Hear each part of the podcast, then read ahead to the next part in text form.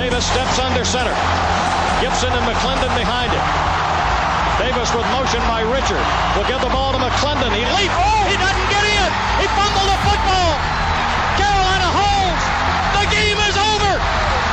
And Carolina has won the game. Finley to throw. Over the middle, intercepted. Wolford again. Wolford the other way at the 30, the 40. Wolford to midfield. Miles Wolford with the pick. The heels on the doorstep of an enormous victory. Left side of the line. Hood standing to Williams' right. Williams gonna throw. One on one. Davis has it. Touchdown. Carolina wins. Carolina is the Coastal Division champion. Bernard fields it at the 26. Heading to the far side. Gio at the 35. Gio, he's at the 50. No, he's not. Yes, he is. Gio is going to take it for a touchdown. Are you kidding me? Connor Barth for the possible win. Snap, spot, kick away, high enough, long enough.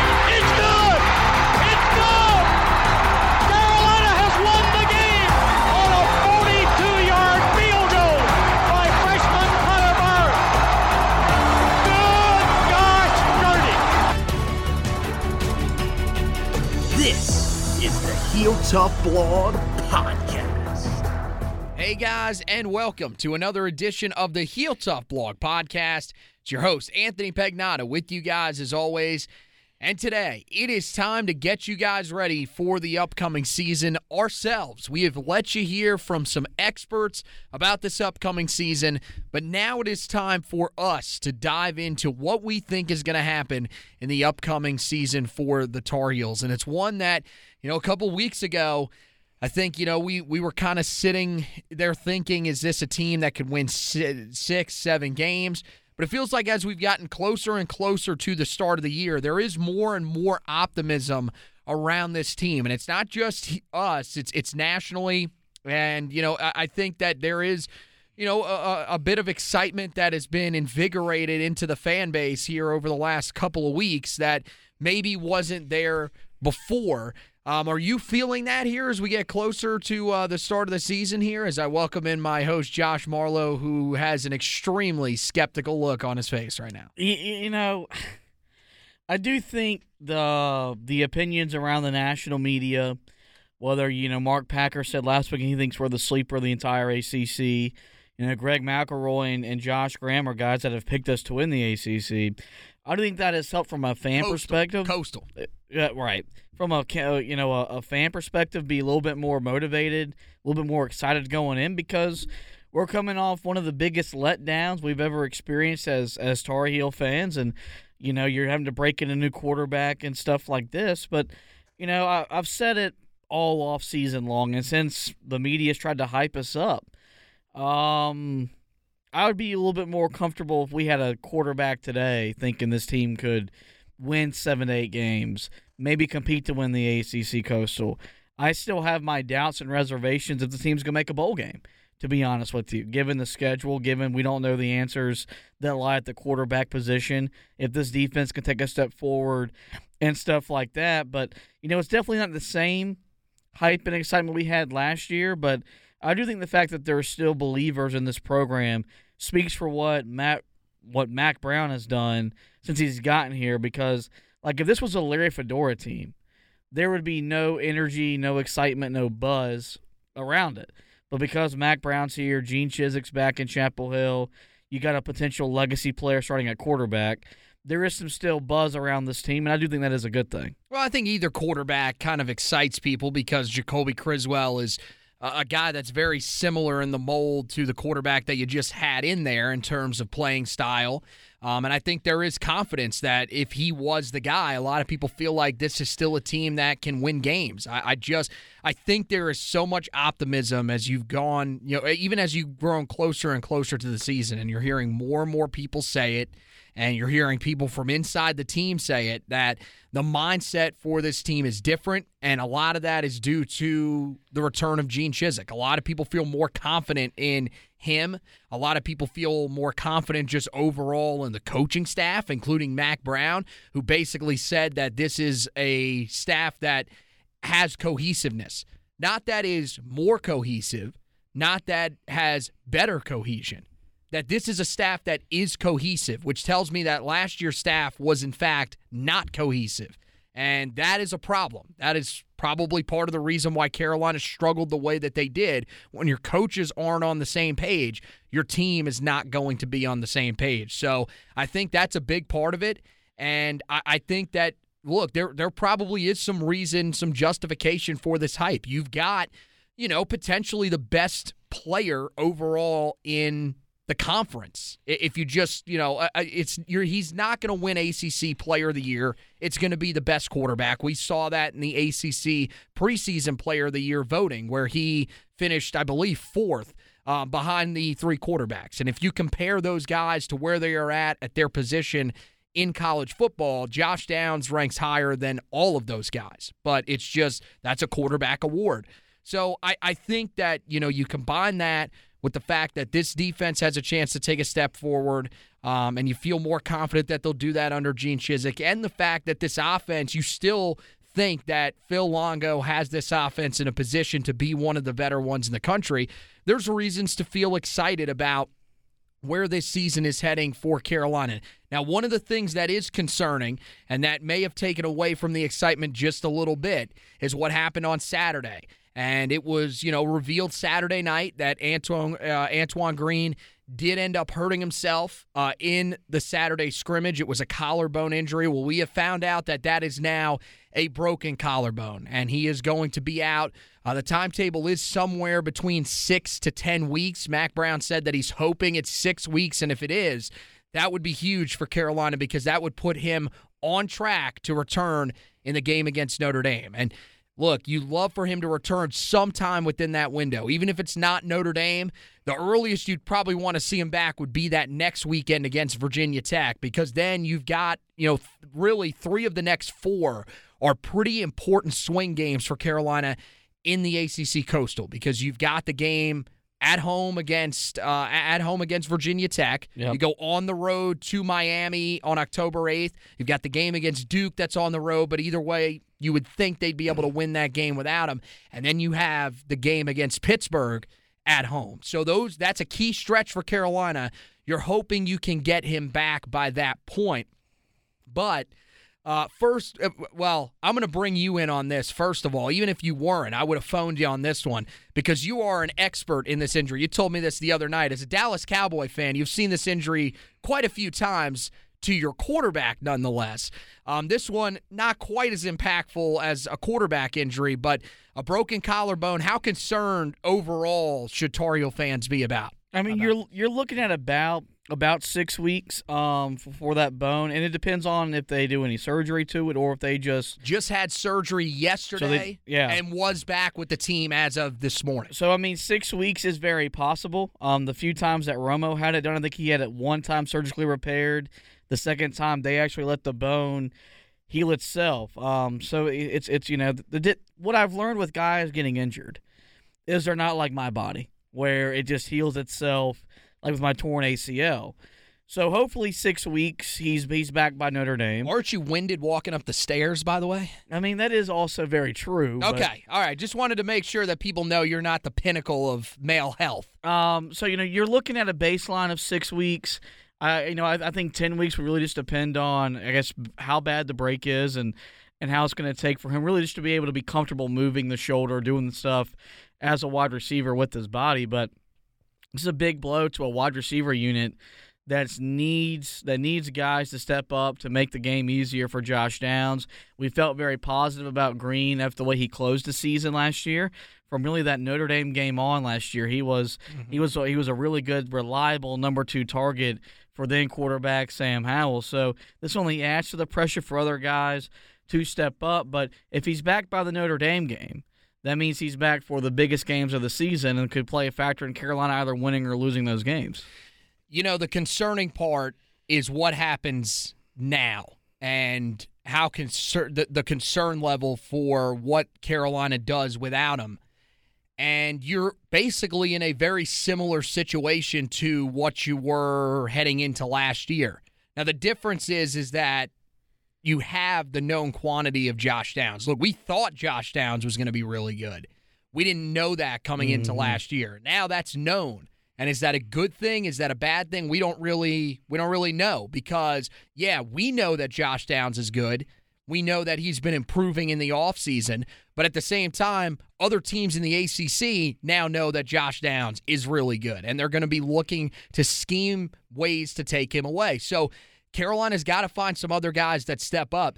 You know, the first guy, the one of the first guys that comes to mind for me that has to step up isn't even a wide receiver. I think it's Kamari Morales. You've got to find a way to get him more involved consistently throughout this season. And look, I know that Bryson Nesbit is another guy that they're going to want to get involved, and it's in a multitude of different ways. But Kamari Morales is really your most veteran pass catcher now with mm. Green out of the lineup outside of Josh Downs. So you've got to find ways to get him the football more often because, look, even though it was a loss, go back, watch the game against Georgia Tech last year, and you'll see how good that offense can be when he gets rolling. Yeah, you know, I do think as a whole we need and are expecting more – from that tight end position. And you guys know me; I'm a fan of a good tight end. But this yeah, also does uh, this also does bring up. You know, it, it, just, it just adds. I mean, it just adds pressure to the wide receiver guys to step up and make plays. Mm-hmm. The good news is though is that there's enough talent there to where it, it's his his absence is replaceable, and this could allow a guy or two to potentially emerge, and maybe this passing offense is further advanced um, by the time he comes back than, than we think it is. Um, I, have kind of thought it was just going to take this offense until maybe mid October to really find its stride because you're breaking in a new quarterback, no offensive lineman, and that stuff. But if, if this can allow them to develop some big time weapons and he comes back and can still be, you know, that third down possession receiver, that red zone target that this team's going to need, this might this might be something in the long run. It's never good that a guy gets hurt.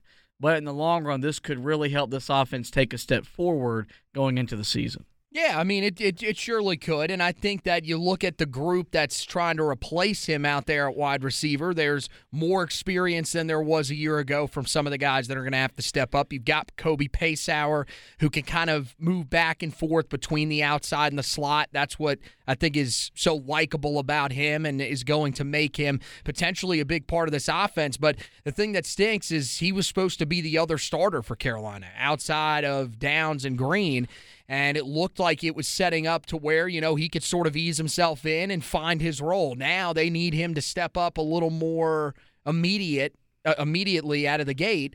Um, and then, you know, you, you've seen, you know, flashes from a guy like Andre Greene Jr., which is tremendous. We didn't really see that last year from the group of true freshman wide receivers. There wasn't really anybody being raved about, but you're now in a situation where you may need this guy in week one to be, you know, a guy that can contribute for you. And then you go to guys like J.J. Jones and, and, Justin Olson, guys that looked like they were headed for rotational roles. And now both of those guys could be back in play to potentially start this upcoming season. So I, I think it, it does put more pressure on that room. But yeah, I think there's more reason to be confident because there are guys that have more years in the system um, than they did last year. And I think the tight end position is also a big reason why you should be confident. Not to mention, uh, now more it, it, looks like there is a scenario where you could see Bryson Nesbit being moved back out to wide receiver. Looked like, you know, with them sort of, you know, getting that wide receiver spot settled with Kobe Paysour stepping up um, and being raved about all summer and then Andre Greene Jr. coming in they might not have needed Nesbit as much on the outside or or really just that receiver in general. Now, Carolina's probably going to have no choice but to play him a little bit on the outside. And look, he held his own there in the spring. He looked good in the spring game early on, didn't get the ball thrown his way a ton, but when he did, he looked pretty good. So that's that's one of those versatile guys that could really help Carolina in this situation. And it's one uh, that we will be monitoring over the next couple of weeks. But as we mentioned, it is time for us to get you ready for Tar Heel football in the 2022 season. We are officially turning the page on the 2021 season. And we're going to do so by turning the page on the unit that has wanted to turn the page since the end of last season, since that final game uh, in Charlotte against South Carolina, one of the worst showings uh, that Tar Heel football has had in a bowl game in a long, long time, uh, where they were just eviscerated by uh, a shorthanded South Carolina team. But now it is a new day, as we mentioned, as I mentioned earlier. Uh, I feel, you know, like there are a lot of people that are extremely confident in Gene Chizik, and it's a lot of the guys that are on the roster as well. And this looks like a, a team that, you know, as of right now, people feel uh, has a chance to take a major step forward and be one of the most improved defenses in the country this season. And look, it all starts up front with that defensive line. We've talked about this so much over the last few seasons. And even if you go back to 2020, people will say, well, Carolina was one of the best teams in the country at getting to the quarterback and coming up with sacks. That is true. A lot of that was due to the way that it was schemed, having to blitz linebackers, everything like that. Carolina needs more push up front from their defensive linemen. Mack Brown talked about it last year and it didn't happen. Carolina needs to be able to win those one on one battles up front. And this unit, I, I, mean, there's reasons to believe that they can.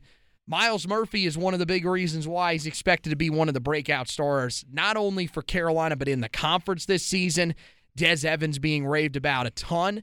A lot of people think that he's now in a system that sort of fits him a little bit better than the role that he had in the previous system, where he did have to drop back in coverage at times. This one's more him just trying to get after the quarterback, hand in the dirt. And you've got Raymond Vohasek back in the middle, although he has been banged up with injuries so far in the preseason. How confident are you that this is a unit that can finally reach its potential and break out break out. Because it feels like we've been hearing this for the last couple of years but it didn't happen under jay bateman. Yeah i mean i think the thing that's been the most disappointing is that there's been talent here. They just haven't gotten the amount of production that, that the talent warrants. Um, i do think that you know this scheme does fit the guys a little bit better than what jay bateman was trying to do where i think they'll just be more you know, reacting as opposed to thinking. I thought so much of what we got was was what was wrong with Jay Bateman's defense was that our guys were thinking instead of more of playing off instincts and stuff like that. Um, but I mean, look, all these guys got they they've got something to prove. Myles Murphy last year had a good half of the season and then disappeared. Des Evans, um, if he doesn't do anything this year, you could qualify him as a bust of recruit with a guy that came in with so much hype and potential and expectation and, and hasn't really done a whole lot of anything on the field. Vohasek, it's really about staying healthy. When he's healthy, I think he's been an impact player, but he hasn't been able to stay healthy because they haven't had enough depth to rotate him on and off the field. So usually by the middle of October, early November, his body is beat to hell. So hopefully they address all those things. This is a real kind of like how it was last year on the offensive line in the future of Stacy Searels. Oh, this, God. this is a big year for Tim Cross. Um, I know how important he is to this this staff on the recruiting trail. Um, they wouldn't have the talent they have in the locker room on that side of the ball without Tim Cross. But this defensive line has been rather underwhelming outside of the first year when you had you know a Strowbridge and those guys here who were just playing out of their out of this world up there up front. So I do think you'll see a group that's motivated. I do think you'll see a group that's got to be more physical at the point of attack, get off blocks and all those things. But you know, it's really hard to be confident until we see them actually do it on the field. There's been a lot of talk about this this defensive line since Mack Brown got back. There was a lot of talk last year about the defensive line, and this was a this was a group that last year was getting you know ransacked by Georgia Tech in the first month of the season. So it it, it can be talk, but they got to walk the walk, and you know it's going to start you know, against FAMU on August 27th, but in earnest when they go when they go to App State because that team ain't going to be afraid to line up and run the ball right at Carolina. Yeah, no, you're right. I mean, it's it's a unit that's been talked about a lot over the last couple of years. Definitely since you got Strowbridge and Crawford out of there um, after the season that they had. You know, a lot of people thought, well, this unit's starting to develop depth it won't be the same moving forward. And, you know, the last couple of years, even, you know, last year, there were a lot of times where Raymond Vohasek and Myles Murphy were your best guys. It was very clear. The depth behind them was not ready to step up. Now it feels like the depth is potentially there. And, you know, again, you, you take it for what it is. It's what Mack Brown is saying in the preseason, and it seems like there always is more optimism in the preseason as opposed to what you actually see on the field. But there is a thought that this group is as healthy as it has ever been and is about as deep as it has ever been, probably since the Butch Davis era. And in terms of pure talent on paper, I would have to agree. Um, there is just a just a bunch of talent no matter where you look. Primarily at the two interior spots more than on the edge, but especially at those two interior spots, Carolina is loaded with guys that can make impacts inside there. You finally got a healthy, a healthy Kedrick Bingley Jones, um, which is something that you've been waiting for for the last couple of years. Jahvaree Ritzie is a guy that can sort of move, you know, can can play on the edge, can play inside. They've talked about him a lot so far, and it feels like they're pretty happy with where Keeshawn Silver is now that he has sort of figured out his position. He's put on the weight that he's needed to. So there's reasons to believe that this unit can take a big step forward. And and look, this is a unit that you should be pretty excited about. There's no doubt in my mind that this is one of those units that if you're feeling confident in, you should then then go ahead feel, and feel confident about this unit going in because the talent tells you that they should be able to capitalize there. The good news is you mentioned Tim Cross coming into a big year. Well, this is not the first time that Tim Cross has worked with Gene Chizik. He worked with him back at Texas, so it's not like he is completely unfamiliar with this. So. I, I mean, we'll we'll we'll see. I, I do think that there is a chance that Carolina will, you know, be able to finally break out this year on the defensive line and be able to get after those quarterbacks. You move back to the linebacking corps. Jeremiah Gemmel out, uh, Power Echols in. I think that a lot of people look, they liked what they saw from Jeremiah Gemmel. He was a great leader. That's the thing that's going to be missed the most from him. But when you talk about the look, the feel of an inside linebacker. Power Echols has that. He has the feel of the type of guy that Gene Chizik is looking for that's going to play with that edge, with that toughness, that's going to get off a block, something that Carolina needs that they didn't do enough of last year. And you're putting him in there with Cedric Gray alongside of him. Cedric Gray, you know, coming off a really strong year a year ago. Remember, didn't start until that game against Virginia. And even then, we were kind of questioning he's starting this game.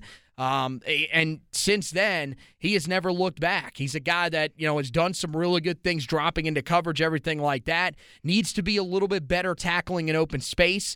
Um, and is one of those guys that has to improve getting off of blocks. But man, I, I, think the sky is the limit for him, especially you know with how they've kind of talked about him here so far in the preseason. And then you get to that battle behind these two guys at uh, you know the interior linebacker spots. Ra Ra Dillworth, Sebastian Cheeks, um, two guys. You know, Cheeks was a guy that I think we thought Dillworth probably is that number one rotational guy there, but Cheeks really impressed in spring. He, he looked really good in the spring game.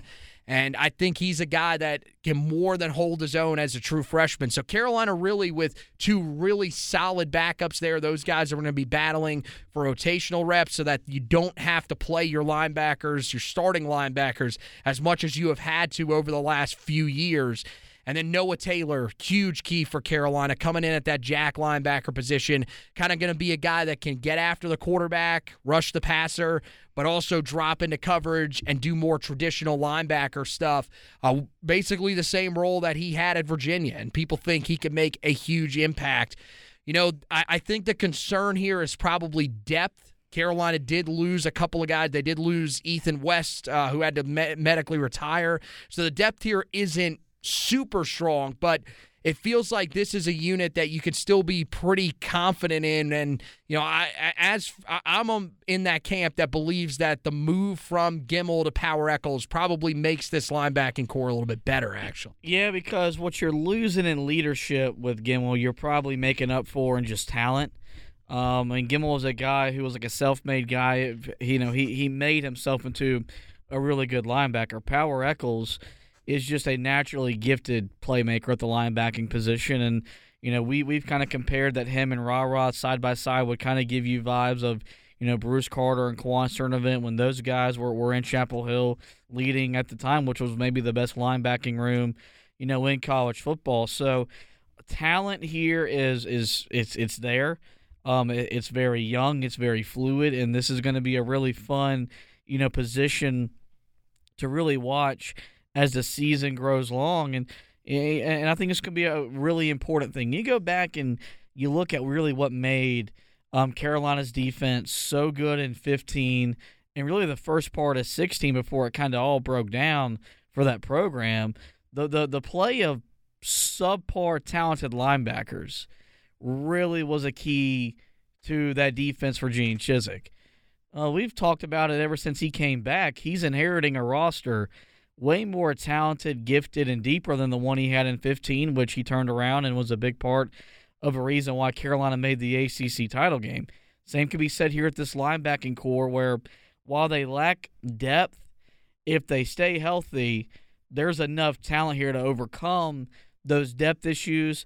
Um, Cedric Gay is a guy, or Cedric Gray is a guy who emerged last season. Like most guys, needs to be better at tackling in the open field, but they've got a lot of good things to work with. And uh, as a guy who likes to watch good linebacking play, this will be a fun group to watch from start to finish. Well, Cedric Gray sort of fits that you know, self-made type of linebacker that you were talking about. He's a guy that you know Carolina. Mack Brown revealed this at ACC media days. Carolina was his only Power Five offer, and now he's a guy that last year may have been Carolina's best defensive player. Now that could be saying more about the rest of the guys on defense, but I do think that Cedric Gray earned that recognition a year ago, at least from this podcast, with the way that he played, and I, I think he's a guy that fits what Carolina wants to do and fits that more modern linebacker. Noah Taylor, I mean, it makes it, the comparisons between him and what Shakeel Rashad were in this defense back in 2015. I think that that's the guy that you want him to be, and I think he can potentially pull that out of him. Gene Chizik, that is. Uh, and and you hope that that is you know, ends up being the case. There's a lot of talent here. Um, you know, the backup at you know the, at Jack. You know, there's some good depth there. Some young guys that haven't really gotten onto the field just yet. And then Chris Collins also looks like he's going to be out there. So you've got that mix of experience and young talent. Uh, it's just it's a unit that I think there are still some uncertainties, especially because we haven't seen a lot of these guys but I feel like this is one of the more quietly talented units on this team. Well, now let's go to the defensive backs. And this, to me, is probably the unit. Maybe I, am not. It's hard because I think corner. You feel pretty confident about what Carolina's got at corner. Safety, on the other hand, to me at least, there are still some pretty big reservations about this group of safeties because a lot of these guys are pretty much the same guys from last year. And I think you're going to see how big of an influence Gene Chizik and Charlton Warren have on this group early on. Um, as I mentioned, you know, cornerback, I, I think it's a unit that we expect to bounce back. Tony Grimes, he's a guy that if you look at guys that they expect to have huge seasons to break out and become stars of college football. Tony Grimes is consistently on there. Storm Duck is a guy that, you know, if he can just stay healthy, he has shown when he's been on the field that he can be a great lockdown corner opposite of Tony Grimes. Mm-hmm. The thing is, is that he's, you know, He's been on and off the field the last couple of years. There was a rumor that came out the other day that he's been dealing with some soreness in his foot. So, not really sure if if that's something that you know we have to worry about moving forward. And then you add in the depth of guys like Lejond Cavazos, who comes in uh, as, as a transfer from Ohio State. And you bring back a guy in DeAndre Hollins who you didn't have a year ago. Now you get to bring him back into the fold along with, you know, some other guys that looked really good uh, back in the spring, led by Dontae Balfour, one of the young corners there. So the depth at corner, I think, is really, really good. The concern is at safety because, one, don't know what the status of Jaquarius Conley is for early in the season. Last time I saw AJ Blue still working with him on the side. So looks like he's probably still got a little ways to go. It is in early August here, but remember, Carolina's first game of the year is August 27th. So getting him back for that game, I think, is going to be a tough ask. They're just hoping that they can have him probably for that that run that we talked about with Anton, Antoine Green earlier. If they don't have him against App State, it is what it is. But they want to have him when they start getting into ACC conference play.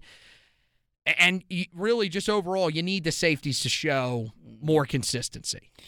Yeah, no, I think that was just something that uh, was was really the most disappointing thing of of Jay Bateman's scheme was that we thought like we had the guys that could really function in that scheme and make the types of plays that that that, that defense allowed you to make, and it just didn't happen. I do think you'll see a bounce back year from Tony Grimes. Hopefully, Storm Duck does stay healthy at the corner spot. If not, they got enough. I think that there, there's enough in you know in that room. Whether it's Day Day Hollins, one of those guys to step up and, and really play. As at, long as those guys stay healthy, long, that corner position has been a tough spot to keep healthy. So you know it, it, it really just comes down to the safety position, and uh, you guys have heard me talk about this ever since you know we started the podcast. The difference between a good defense and a great defense is having dynamic playmakers at the safety spot, guys that can make big time plays in the I run thought it game. was pass rush. No, it's it's definitely. You're confused. I I've heard you tout the pass rush. I mean, it's it all comes together in one. Oh, there we go. But I I mean, I haven't seen a great defense not have a dynamic safety. I, I I've, I've never seen one of those exist. I think Carolina has the talent to have a dynamic playmaker at the safety spot.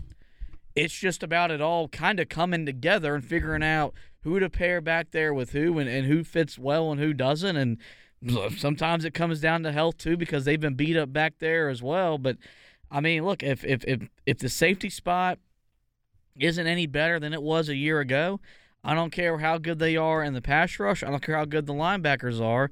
This defense will be will still be suspect. So um, I think the good news is is that you know n- now now you've got a defensive backs coach that also isn't coordinating your defense and stuff like that. Yep. He's just going to be committed to every day at practice, game planning, and getting the best out of his defensive backs. Not not coaching at a a, a, a skill position and putting together a game plan. He's just going to be coaching the skill position to fit into Gene Chizik's game plan, and that matters. And and Gene, one of the things is that Gene has been very involved with the safeties. That's the one position that he is heavily involved in. So you've got him heavily involved there.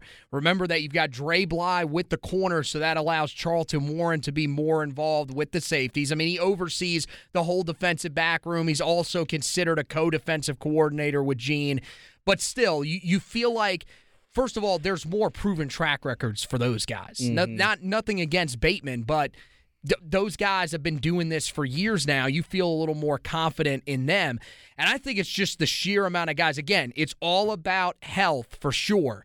But, you know, if, you, if you've got Ja'Qurious Conley back – then you know you've got him back there. You got other veteran guys that have been in the system for a while. Cameron Kelly, who started last year, looks like he could be heading towards starting again this year. Giovanni Biggers, who you know showed some good things last year, got out of position a few times. There's no mm-hmm. doubt about that, but was also banged up towards the end of the year. Had an offseason surgery as well.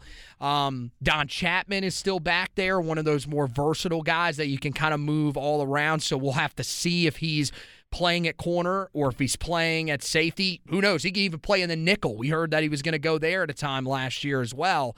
Um, you know, and then you've got some of the younger guys. You know, we saw Dontavius Nash. He had to play a lot in the spring because of all the injuries, and he looked really, really good. He was raved about. The problem with him is we haven't heard anything about him since he got banged up in the spring game. So, what's his status? And is he a guy that has sort of picked up on that and continued moving forward? And then you even have some of the other younger guys. One of the guys that's shown up on a couple of highlight films, people have pointed him out a few times, is Will Hardy, the true freshman safety um, who comes in and, and, and is a summer enrollee. So we'll have to see. I think there are, you know, some really good options back there. It's really just about sorting out who is going to be at that safety spot? How many options do you have? And I think it's like you said, you know, we talk so much about the offensive line finding the best five. Well, at safety, I think you're right. It's finding that best pair. Who works best together? Who communicates right? And I think, you know, we took for granted how good some of the guys we, these guys were not the best in Carolina history, but remember a few years ago, you didn't have to worry when Myles Dorn and Myles Wolfolk were together. And we thought after that things would just go smoothly, and it hasn't really. Carolina, if they could just get back to that type of tandem back there, Yeah. you feel pretty confident about what Carolina can do. Really quickly, if you had to start two of the safeties right now, which safety tandem? Everybody's healthy, including Conley. Who is the safety group that you're starting to start the year? I, I, I, I really don't know.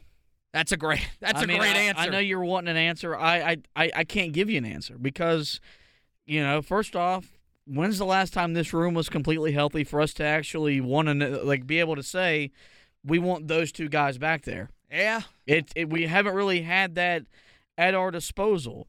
Um, so I, I, I, I think it'll be something where, you know, last year they kind of interchanged who was back there at certain times because of health and stuff like that.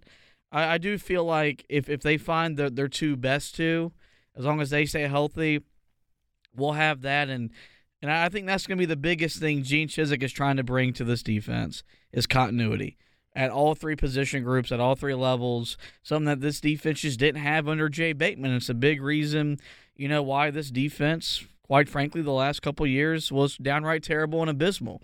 If he has the continuity back and the communications where it needs to be, and they're more physical, and they actually get off blocks and, and do stuff, this defense can be adequate. It's not going to be a top 10 defense. It's not going to be one of the best defenses in the ACC.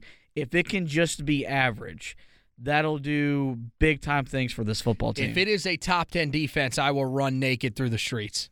There is no way in hell that they are going from what they were last year to being a top 10 defense. I just want to see you run. I mean, you don't even have to put clothes on. But just, I, I, just wanna mean, run. Five, I mean, I, if they could finish in the top five in the ACC in terms of total defense, I would be pretty thrilled with that step forward from where they were a year ago. If I if I had to answer the question clearly, I, I don't know though. I I have I was wrong last year before the year when I said they needed to get to a point where they could move Ja'Qurious Conley to safety. I felt like we saw him back there last year. And look, he wasn't bad. He made some plays back there, no doubt. I think his most effective spot, and we saw how important it was the first time that Gene Chizik was here when MJ Stewart was there, is in the nickel. I think he would be perfect there. So to me, you've got to find two guys on the back end. If I had to th- say who would start the season right now, and of course it's affected by Conley not being in there, I would probably say it will be Cameron Kelly and Geo Biggers again. Mm. But if you would have asked me this a couple of months ago, I would have told you Dontavius Nash and Geo Biggers because I I thought or or, or potentially Cameron Kelly because he's shown enough in the run game. But I would have had Dontavius Nash in there at free safety. It's just we haven't heard a lot from him so far in fall camp. So I'll be interested to see, and and you know we'll of course you know keep uh, up to date with all of that, and I think it'll be real real key to look at that first depth chart that is released whenever that is released. It seemed like Mack Brown uh, did say he's going to hold back on that one just a little bit. Well, with the defense, we also tie in special teams here. We're not going to do a whole separate podcast just for the special teams. So, uh, you know, th- this unit, a lot of turnover here. Um, looks, you know, Jonathan Kim is going to be taking over in the kicking game. It seems like that is pretty a a pretty sure thing. You know, there are some other guys that are there in the room. Uh, Tegan Lindering did transfer, um, a guy that was a preferred walk on a year ago, but Carolina does have a couple of other options in that room besides Jonathan Kim. Mainly, it looks like Noah Burnett is kind of that other guy uh, that people have talked about potentially getting a look there if Kim was to struggle, but they're probably going to go with the veteran, the guy that's hand- handled the kickoff duties for the last couple of years. The interesting battle in this room is it looks like Ben Kiernan, who is coming back for his third year. We mentioned, uh, or no, is it his fourth year already? I have to hold on. Let me let me check that really quickly here. I've got the roster right in front of me. If it is, I cannot believe that he has already been here uh, four years. Yes, it is actually his senior year this year. Um, he is coming back. Been solid. Never has really shown major improvement though, so I'm wondering if Carolina is maybe sort sort of you know trying to turn the heat up on him a little bit. This was another thing that was mentioned back in the spring. We haven't heard about it here in the fall, although they haven't talked all that much about special teams, and I do have to still go back and listen to Mack Brown's full presser from today. But there was a hint that he was in a battle with Cole Maynard, uh, the redshirt freshman out of Hough High School, um, who came in last year. We saw him in the final, uh, or no, the uh, the game against Wofford last year. Um, so who knows? Carolina could have a potential battle at punter to watch. Josh Downs probably coming back to return punts and kick returner. No idea. They, they have not really said anything about who's going to return kicks. All I know is that I don't think it's going to be Ja'Qurious Conley. Um, you know, he returned him last year, was solid. Um, the thing is, from what I've heard, he does not. They do not want him returning kicks this year. Yeah. He's too valuable. He got hurt doing that last year, so they're going to have to look for another option back there. There are a lot of guys that did it in high school. Pretty much, you just put your best player back there in high school. So we'll see. There, but as of right now, there's really no clear answers right there. So that'll be an interesting one uh, to watch moving forward. In terms of uh, the special teams unit, you know, one of the main things that we've heard talked about a lot here over the last, you know, couple of weeks was there were the stats that were released about Carolina's field goal kicking and the struggles that they've had over the last couple of years. Um, and, and look, you know, it's honestly, it's just been bad luck. Noah Ruggles was a guy that really struggled in his time at Carolina. He goes to Ohio State and is one of the best kickers in the entire country. So, I, you know, how concerned are you about Carolina's kicking game overall? Because, you know, look, Grayson Atkins towards the end of last year really started to pick it up, but he's no longer there. Yeah, I mean, I think it's got to be something where, you know, you you, you got to be more efficient because there's going to be a scenario where I don't think this offense is humming right away, where you're having to settle for three as opposed to six. And I don't want to be this offense doesn't need to be in a situation where if it gets inside the forty, inside the thirty-five, hell the thirty, they're having to go for it because they can't convert on field goals. Yep. Um, and this offense has been there in, in, in the past. So hopefully they, they, they do improve in that regard. Hopefully they find someone at the kick returner spot because they got to get more dynamic. They got to be able to flip field position and stuff like that, especially with the new quarterback and all those things. All those little things really become big things, and that's why they're called special teams. Because you know, I, I haven't seen like with a great defense and having a, a big time playmaker at safety. Very rarely do good football teams have bad special teams. There's a reason why it's it's a three phase game, and you know if you went back and nitpicked plays and stuff like that, you could see where special teams have cost this team's games in mm-hmm. years past. So, oh, definitely. Um, I think it's something where Mack Brown is still looking for improvement and stuff like that, and hopefully, you know, they can find a they can find a, an answer at a kick a kick returner, and hopefully, Jonathan Kim's leg, um, you know, just gets better and better, and this offense can actually kick field goals as opposed to having to go for it on fourth downs once they cross the 50. Well, remember, there was a guy that was relatively unknown when he first came in, in Nick Weiler, and he became a pretty good kicker for Carolina. So you never really know, and uh, they are going to have at least a couple options there if they need it, but we'll see. Uh, that is going to be a unit that has to take a step forward. There's a reason why Jovan Dewitt was let go in the offseason and uh, a reason why Larry Porter is now the guy that is taking over that special teams unit. Also, cannot go without mentioning for the special teams unit. I believe they are now officially called deep snappers. Long snapper out the window. That's that's no long. That's a, that's an ill-used term now. It is now deep snapper Drew Little. Have to mention him because he was placed on the watch list for deep snappers. So uh, congratulations to him. Um, but seriously, he, he's a guy that uh, is now entering his I, he might he might be in his senior year as well. Um, yes, his senior year with the Tar Heels already, um, and has been extremely efficient. He handled both uh, snapping duties a year ago, uh, so expect him to be a big part of what Carolina does once again this season. So we're going to take a quick break, come back uh, right after this message from DraftKings, and then we are going to get you guys out of here with a couple of closing notes, including an update that Mack Brown had earlier today on the timeline to find the starting quarterback. You don't want to miss that. Stick around right here, Heel Tough Blog podcast, back right after this.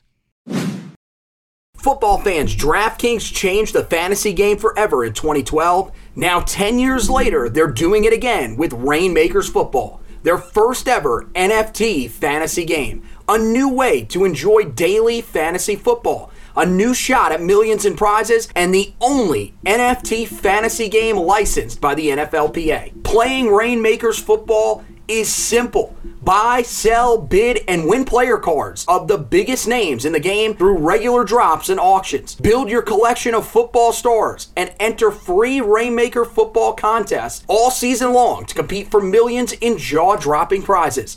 Each week, craft your lineup with athletes from your NFT collection and rack up points for touchdowns, receptions, and more like you would in daily fantasy football. The next generation of fantasy sports is almost here. Download the DraftKings Daily Fantasy app now and sign up with promo code TPPN. Click the Rainmakers tile and opt in so you can be ready for the next drop. Play free for millions in prizes all football season and build the ultimate NFT fantasy franchise with Rainmakers Football. That's promo code TPPN only at DraftKings. Eligibility restrictions apply. See DraftKings.com for details. Hey guys, welcome back in Heel Tough Blog Podcast. Anthony Pagnotta, Josh Marlowe with you. A Couple of closing notes to get you out of here. Carolina earlier this afternoon announced that the Carolina NIL exchange program is now officially in place. And per the release that they, uh, they, they put out on social media, it is, quote, an online marketplace that will connect Tar Heel student athletes with local, national, and global businesses interested in partnering, partnering on name, image, and likeness opportunities. So basically, it's one central location, a really cool uh, thing that Carolina now has in place where you know athletes can sort of it appears submit their names in and find these companies that are looking for athletes to potentially advertise. And it's an easy way for these guys to link up and make the money that they need to to be able to uh, you know sort of get through college and, and and do you know the things that they need to do without having to struggle in some of the ways uh, that we've seen in the past. So a really cool thing that Carolina released earlier today and uh, one other note that we did want to tell you about this one coming from the press conference. I wasn't able to get uh, all the way through it. Really didn't get much of the way through it. I'm going to do that on my way home. We'll have a quotes and notes article that will be released later on tonight. But Mack Brown did talk about the quarterback battle, and he did say that they are, quote, hoping to make the decision on Sunday before the first game and tell the media on Monday at the press conference who the quarterback is. So this once again is starting to show. You know, when we were when we were at ACC Media Days, seemed like a much different vibe. A lot of talk about two quarterbacks. Told the story about Major Applewhite and Chris Simms, but as we've gotten closer and closer to the regular season, it seems like the narrative is shifting a little bit. It seems like there is a push to find that one guy. And once again, one of the references that I saw people talking about that Mack made earlier today was to that quarterback battle between Colt McCoy and Jevan Snead, two guys that were, you know, extremely close together in the spring. They came back from summer, you know, from from the off season of summer, um, you know, player led workouts, and there was a pretty clear answer from the guys on the team who the quarterback was going to be in their mind.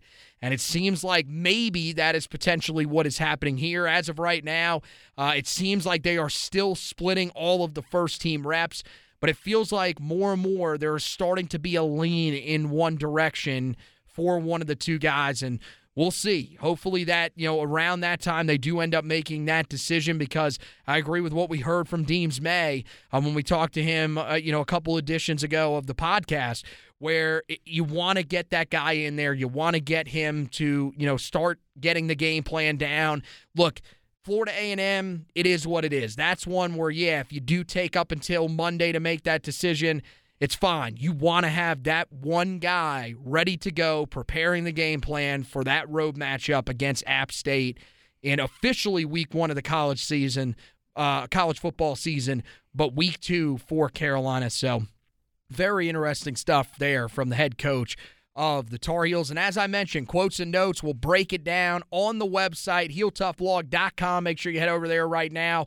Of course, we're in the middle of position previews. You don't want to miss any of those. We had to actually delay. We've been releasing them every other day. I had to delay the article the other day uh, that I was going to put up for the wide receivers because we had the injury to Antoine Green, so sort of had to shift that article around a little bit. Also had to write that up real quick about Green, so you guys can go back. We have uh, you know an article up uh, a- after today uh, telling you about you know a little bit more about the guys that have to step up with Antoine Green now out of the lineup. Um, a little more of a breakdown on what exactly happened uh, to him as well, how he suffered that injury. Mack Brown revealed that earlier. I did put that in the article. So make sure you guys go check that out on the website and keep looking for those position previews as we get closer to the season. We're going to have breakout candidates, bold predictions. Those will be podcast episodes as well. And then, of course, that first game of the year, August 27th, we will have you ready with an uh, an, an in-depth preview of a team in Florida A&M uh, that I, you know, uh, I had mistakenly thought they had lost one of the best players at the FCS level, but they did not. Isaiah Land uh, will lead Florida A&M into Chapel Hill on August 27th. A guy that had almost 20 sacks last year uh, at, at, the FCS level. So uh, Carolina going to be faced with a little bit of a tough test out of the gate from that defensive front. We'll tell you all about that as we get closer to the season uh, on the website. And uh, while you're there, make sure you check out the podcast tabs at the top. Or if you listen to the podcast uh, on any of the major subscriber or, or, any of the major websites, make sure that you do rate, review, and subscribe to the podcast. We don't want you missing any of those editions of the podcast. So make sure you do that. And while you're doing that, head over to the Facebook page uh, at Heel Tough Blog on Facebook. You can also search it in the uh, search bar at the top of the page. And you can go ahead and like that page and follow it so you don't have to track it down in any of the groups that we share or on our personal pages. You can just have that right there on your timeline whenever we put out some new content, and it contains everything. Uh, we're hoping to get the video editions of the podcast back sometime soon. Um, still working on trying to get, you know, work some things out as to how exactly we can do that and try to do that while finding time in the schedules that we're currently working right now. Um, but, you know, that is the plan moving forward. So, know those are coming back at some point, and it'll all be in that one spot. Head over to Twitter as well, at Heel Tough Blog on Twitter for the official page at HTB Anthony for me, at HTB Josh for, or at HTB underscore Josh, because of course he had to change it and make it difficult. And then uh, at Hack Zubbard 2 uh, for Zach Hubbard. So that's going to wrap it up for this edition of the podcast. Want to thank Josh for hosting with me. Want to thank you guys for listening. And as always, go Tar Heels.